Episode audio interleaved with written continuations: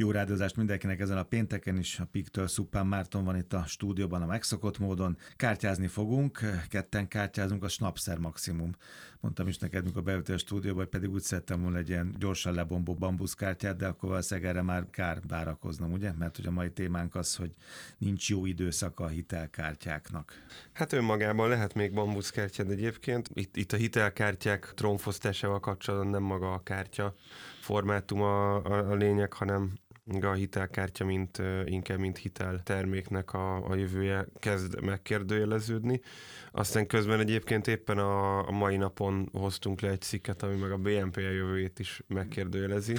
Sorban ugye itt kérdőjeleződnek meg a dolgok, ezt még amikor ezt a tanulmányt még nem láttam, amikor a rádió műsornak a témáját kitaláltam, meg a felkészítőt összeraktam. Pláne nem, amikor ezt a cikket írtam, ugye múlt héten. Az a cikknek a címe, amire, amire ma alapozzuk a beszélgetésünket, hogy trónfosztás közeleg a hitelkártya piacon. Érdemes egyébként itt a linkek kereszt linkelések miatt a fintech.hu-n is megnézni a cikket. Alapvetően két ö, olyan trendet vettünk górcső alá, amiből következ, az következhet az, az hogy, hogy itt közeleg egy ilyen trónfosztásos időszak. Nyilván ez egy, ez egy feltevés, vagy egy ilyen jövőbeli várakozást tükröz, annyival megtámogatva, hogy ezek a, ezek a trendek ezek itt vannak velünk és, és látszanak, és látszik már a hatásuk is egyébként, tehát a hitelkártya adósságoknak a növekedése az, az megtörni látszik, tehát nem, nem, nem nő olyan ütemben, csökkenő ütemben nő, nem úgy, mint az eddigi, vagy az elmúlt mondjuk két évtizedben.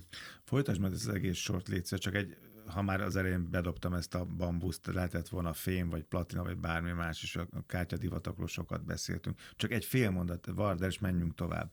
Az, hogyha a hitelkártya trónfosztása látszik most valószínűnek, az a bankkártya trónfosztását is jelenti, hiszen akkor az egyik lába, az egyik csáp az végül is sérül, Nem, nem, nem. Épp, épp ezt, nem? ezt próbáltam az előbb uh-huh. megfogalmazni, hogy, hogy ez, ez nem az a trónfosztás, amiről sokan beszélnek, hogy majd a QR kód jól letaszítja a bankkártyát, mint azt mondani, hogy a bankkártya beköltözik a telefonba. Tehát így De az attól még bankkártya marad. Uh-huh. Tehát én, én, én abszolút, hogyha, hogyha lehet ilyen oldalakról beszélni, nagyon szívesen szoktam ezekben oldalt választani. Uh-huh. Én, én bankkártya párti vagyok, tehát én azt gondolom, hogy a következő évtizedekben, de mondjuk mondjuk kettőben biztos hamarosan velünk lesz, és most nyugodtan nevezzük nevén, mert Európában szembe jön velünk ez minden nap 50-szer a, a Visa és a Mastercard, illetve nyilván egyéb földrészeken, egyéb kártyatársaságoknak a, a struktúrája. Most az, hogy ez egy plastik, klasszikus plastik kártya, vagy egy fémkártya, vagy egy Tehát újra a hordozó, hasznosító, a hordozó az,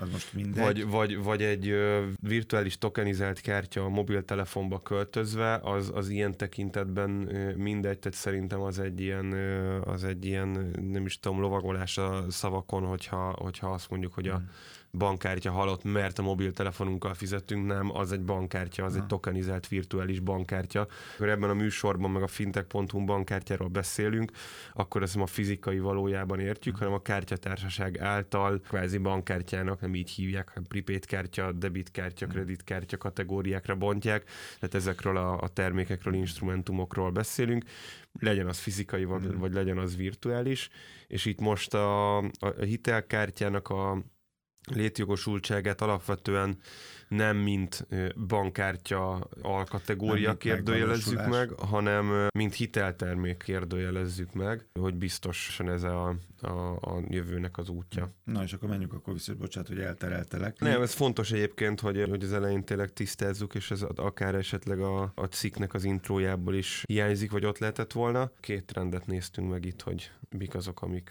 esetleg másnak jobban mennek most. Megint a jutalék jön elő, ugye, neked, amit sokszor felvázoltál már ugye Európa és Amerika között.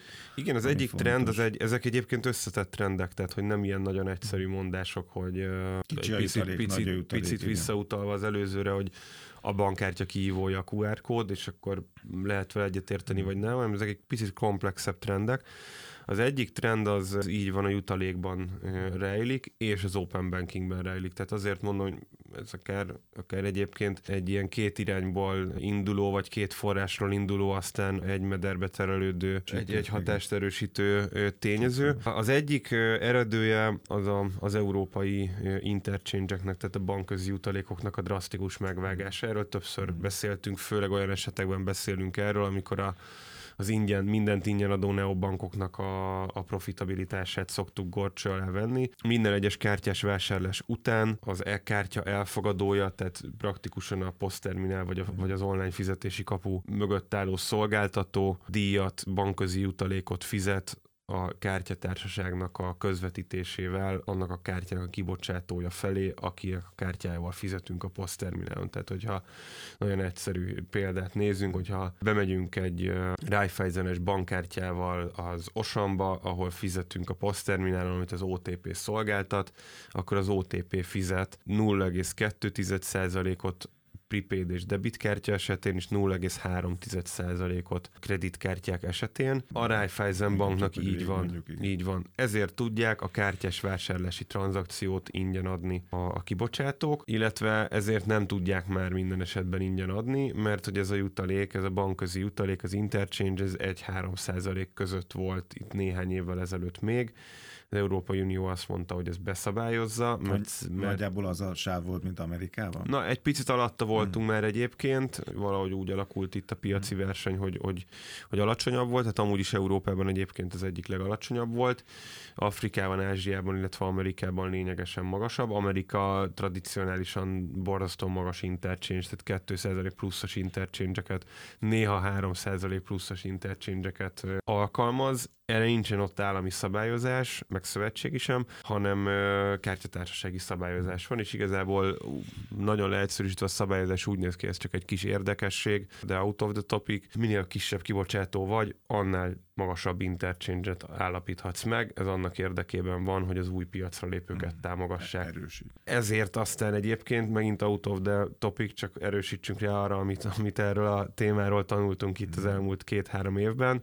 Egy amerikai piacon tevékenykedő ingyenes neobanki kártya, vagy számlacsomag plusz kártya, az képes profitot termelni a kibocsátójának, vagy a szolgáltatójának, Európában meg nem képes. Nálunk a Peaknél azt látjuk, hogy, hogy az interchange, egy lakossági kártya esetén az interchange bevétel a harmadát fedezi körülbelül a tranzakciós költségeinknek, ami egy kártyás vásárlással felmerül, tehát jó ráfizetős. És akkor visszakanyarodva ide a, hitelkártyák trónfosztásához, ami miatt mi azt gondoljuk, hogy, hogy és ez egy ilyen szezonális hatás, európai, hm. tehát Európában azért is torpant meg, sosem volt igazán népszerű egyébként a hitelkártya piac, azért láttunk véleményünk szerint erős megtorpanást, mert a hitelkártya szolgáltatók erősen operálnak azzal, hogy különböző cashbackeket adnak, tehát vásárlás utáni visszatérítéseket adnak a felhasználóiknak. Ezt csak, hogy tovább bonyolítsuk a képet, de nem olyan bonyolult ez egyébként, kettő forrásból szokták adni, az egyik forrás a bankközi jutalék. És most gondolj bele, hogyha hitelkártya szolgáltató amúgy a lejárt hitelekre, vagy lejárt hitelkártya tartozásokra felszámolt 10-20-30-40 százalék kamatot, probléma nélkül megteheti azt, hogy az egész interchange-et visszaadja. Nem szoktam úgy az egészet visszaadni, illetve Európában akár a többszörösét is visszaadja, de egy ideális piacon, hogyha azt mondja, hogy minden kereskedőnél egy másfél százalék ennél a kettőnél, vagy választhatsz kettőt, ahol meg mondjuk öt, az azért elképzelhető, hogy bőven kijön a két-három százalékos interchange-ből, és egyébként itt hozzá szoktak nyúlni a kamatbevételeikhez is, tehát egy ilyen kicsit ilyen jó kommunista módszerrel újra elosztják a javakat, tehát amit a szegény megcsúszott hitelkártya adósoktól elvesznek írdatlan kamatként. Hát éven vámon, ugye? Azt, igen, igen, azt, azt újra csomagolják, és ilyen készpénz visszatérítésként visszaadják. Na, nyilván ez a lába működik Európában is. Az interchange lábát azt, azt néhány éve kirántották, tehát gyakorlatilag mondhatjuk, hogy egy néhány százalékos interchangehez képest a 0,3-as bankközi jutalék az az egyelően nullával, mm. tehát hogy értelmezhetetlen egy ilyen készpénz visszatérítési stratégia felépítésekor. Tehát azt gondoljuk, hogy a nagyban rombolja a hitelkártya szolgáltatók értékajánlatát az, hogy kirántották alul, aluluk az interchange bevételt. A másik, ami ugyanezt az értékajánlatot rombolja és torzítja, az az, hogy eddig alapvetően a hitelkártyáknak a sajátja volt az, hogy készpénz visszatérítéseket adtak, mert ott volt magas, mindig is magasabb volt a hitelkártyák interchange Amerikában is magasabb ez meg az összes többi piacon, plusz ott, ott, ott tudják újra csomagolni igazolni a kamat bevételeket, egy prepaid meg egy debit kártyánál nem, mert ilyen nincsen. Tehát akkor miből adjanak? És akkor itt úszik be egy open bankinges, tehát PSD2-re alapozó új jelenség, a különböző cashback szolgáltatóknak a, a piac nyerése. Emléksz, egy évvel ezelőtt körülbelül pandémia alatt telefonon csináltunk interjút a Rikes nevű szolgáltatóval. Ők egy magyar AISP, tehát számlainformációs szolgáltatói licenszer rendelkező cég, és azt csinálták, ahogy egyébként sokan itt ilyen, ilyen top példának az amerikai dost ö, hoztuk, szerintünk neki a, a leg, legkomolyabb a, az értékajánlata, de van egy-két európai neobank is, aki egyébként ilyesmivel operál. Azt mondják, hogy nem kell, hogy hitelkártyát vegyél igénybe tőlem, sőt, semmilyen kártyát nem kell, hogy igénybe vegyél tőlem. Nekem van egy Open Banking gateway-em, regisztrált be, vagy egy Open Bankingre épülő applikációm, hogy így kézzel foghatóak legyünk, regisztrált be a bármilyen kibocsátó által kibocsátott bármilyen típusú kártyádat, legyen az hitel, prepaid vagy debit, virtuális bambusz vagy fém, vagy, mm. vagy, vagy klasszikus, vagy hagyományos plastikkártya, és vásárolj azokon a helyeken, akikkel én leszerződtem és jutalékot szedek tőlük, és én ezt a jutalékot vagy ennek egy jutaléknak egy nagy részét továbbadom neked. Így jutottunk el oda, hogy hitelkártya szolgáltatóknál nem látunk 5% fölötti jutalékot, és azt is egyébként keppelni szokták, tehát azt mondják, hogy 5%, de maximum évente 500 dollár. Most ezek a szolgáltatók nem mondanak ilyet, hiszen nagyon egyszerű az üzleti modelljük, minél több jutalékot minél adnak vissza neked, annál többet keresnek, mert egy pici 10-20-30 százalékos márkapot megtartanak. Itt eljutottunk oda, hogy nem kell, hogy hitelkártyád legyen, sőt nem kell, hogy ott bankoljál, aki a cashbacket adja, egész egyszerűen egy körül kettő perces, de nagyon jó ügyfélélménnyel, két perces regisztrációs folyamatban hozzád a kártyádat, figyeld azt, hogy hol vannak, vagy kik a kedvezményadó partnerek, és gyakorlatilag egy teljesen alapkövéig rombolt hitelkártya konstrukciót látunk. Most azt magyarázod, mikor itt van egy kerek sajt előttünk, ugye, és akkor most innen is kivettünk egy szeletet, onnan is kivettünk egy nagyobb darabot, és akkor még... Abszolút egy tök, tök jó példa, kivett belőle egy darabot a csökkenő interchange Európában, meg kivett ebből, a, vagy kiharapott ebből a sajtból egy darabot az a nemzetközi banking. piacon terjedő open banking és az erre építő szolgáltatók. És akkor még most jön az, ami aztán jó megfelezi ezt a sajt sajtót, vagy lehet, hogy elviszi a kétharmadát, előbb-utóbb, ha csak nem lesz új tendencia, de majd akkor erről beszélgessünk, hogy ez meg a BNPL, amit már végigragoztunk nagyon sokszor. Így van, úgyhogy ennek a, ennek a bemutatásánál én nem is időznék sokat, tehát a második trendünk az a, az a Buy Now Pay Later szolgáltatásoknak a köre.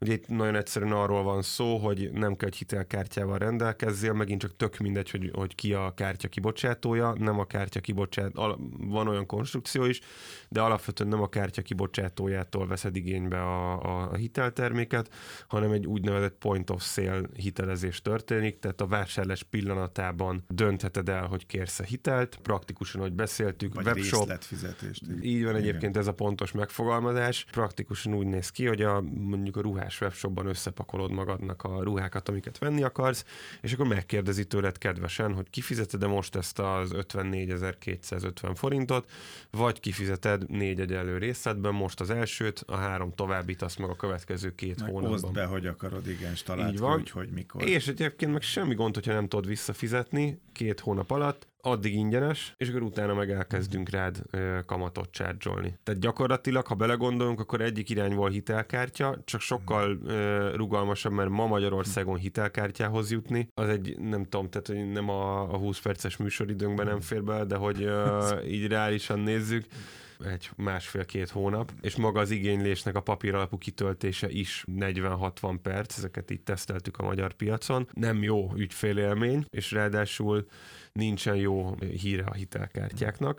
Tehát a BNPL szolgáltatók tulajdonképpen egyébként, hogyha akarjuk, akkor ahogy mondtam, egyik irányból hitelkártya termék, csak egy ilyen on-demand hitelkártya, mm. akkor veszem igénybe is úgy, ahogy akarom, és, és, és nem hitelkártya, hanem egy önálló, tehát a kártya nélkül. Ha akarom, akkor egyébként mi azt szoktuk itt mondani néhány bankkal, szolgáltatóval, akivel, akikkel beszélgetünk arról, hogy BNPL stratégiát építsünk fel közösen, hogy tulajdonképpen ez nem más, mint egy újra csomagolt áruhitel. Ez egy fedezetlen hitel, ugyanaz, mint amikor kitalálod, hogy meg akarod venni ezt a tévét, csak nem tudod, vagy nem akarod kifizetni egyben, és akkor a hipermarketben vagy elektronikai cikkereskedésben a végén oda mész, és 40 percen keresztül töltögeted a papírt, hogy akkor a 0%-os áruhitelt megkapjad. Ez ugyanaz, csak gyakorlatilag a fizetés pillanatában tudod eldönteni, és egy kártya szolgáltatótól is, és kereskedőtől is független harmadik feles szolgáltató újra csomagolta és jól elnevezte Buy Now Pay Later-re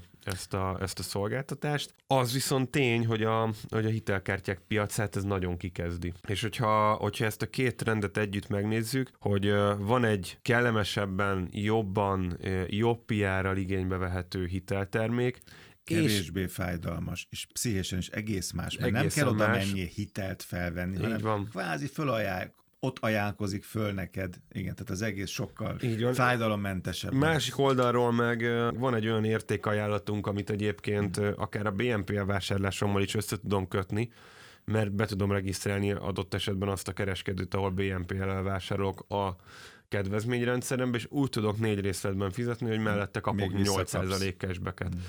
Nyilván ez a kép ennyire nem állt még, még össze, és egy nagyon érdekes csatlakozás egyébként, hogy uh, mikor fognak elkezdeni kijönni BNPL termékkel a cashback szolgáltatók, vagy cashback termékkel a BNPL szolgáltatók, mert az egésznek az alapja, ezt a következtetést nem, nem hoztuk a cikkben, ezt megtartottuk itt a hallgatóknak, pont ugyanaz, a BNPL szolgáltatók profitja onnan van, hogy leszerződik a kereskedőkkel, és jutalékot kap, csak annyi, hogy ott nem adja vissza neked cashbackben, hanem azt mondja, hogy adok neked ingyen, ingyen részletfizetési lehetőséget. A cashback szolgáltató meg azt mondja, hogy visszaadom neked, de fizest ki egyben. Hmm. Ezt a kettőt innentől kezdve, tehát aki egyszer egy jó partnerhálózatot kiépített, a partnernek ott aztán tök mindegy, hogy a te ügyfelednek te visszaadod, vagy részletfizetési lehetőséget. Tehát magyarul az azt mondtad, hogy én, mint fogyasztó, ezt összetolhatom, ezt a két dolgot, de előbb-utóbb össze fogják tolni ezt a szolgáltatók. Így van. A. És majd a Klarna azt fogja mondani, hogy figyelj, BNPL, ki tudod fizetni 4 gyógyészetbe, de amúgy, ha kifizeted egyben, akkor meg mhm. visszaadok neked mhm. 8% vagy 5% vagy 10% kedvezményt. Én neki meg megint csak mindegy lesz, mert, mert nyilván ott fogja tartani magánál a marzsát,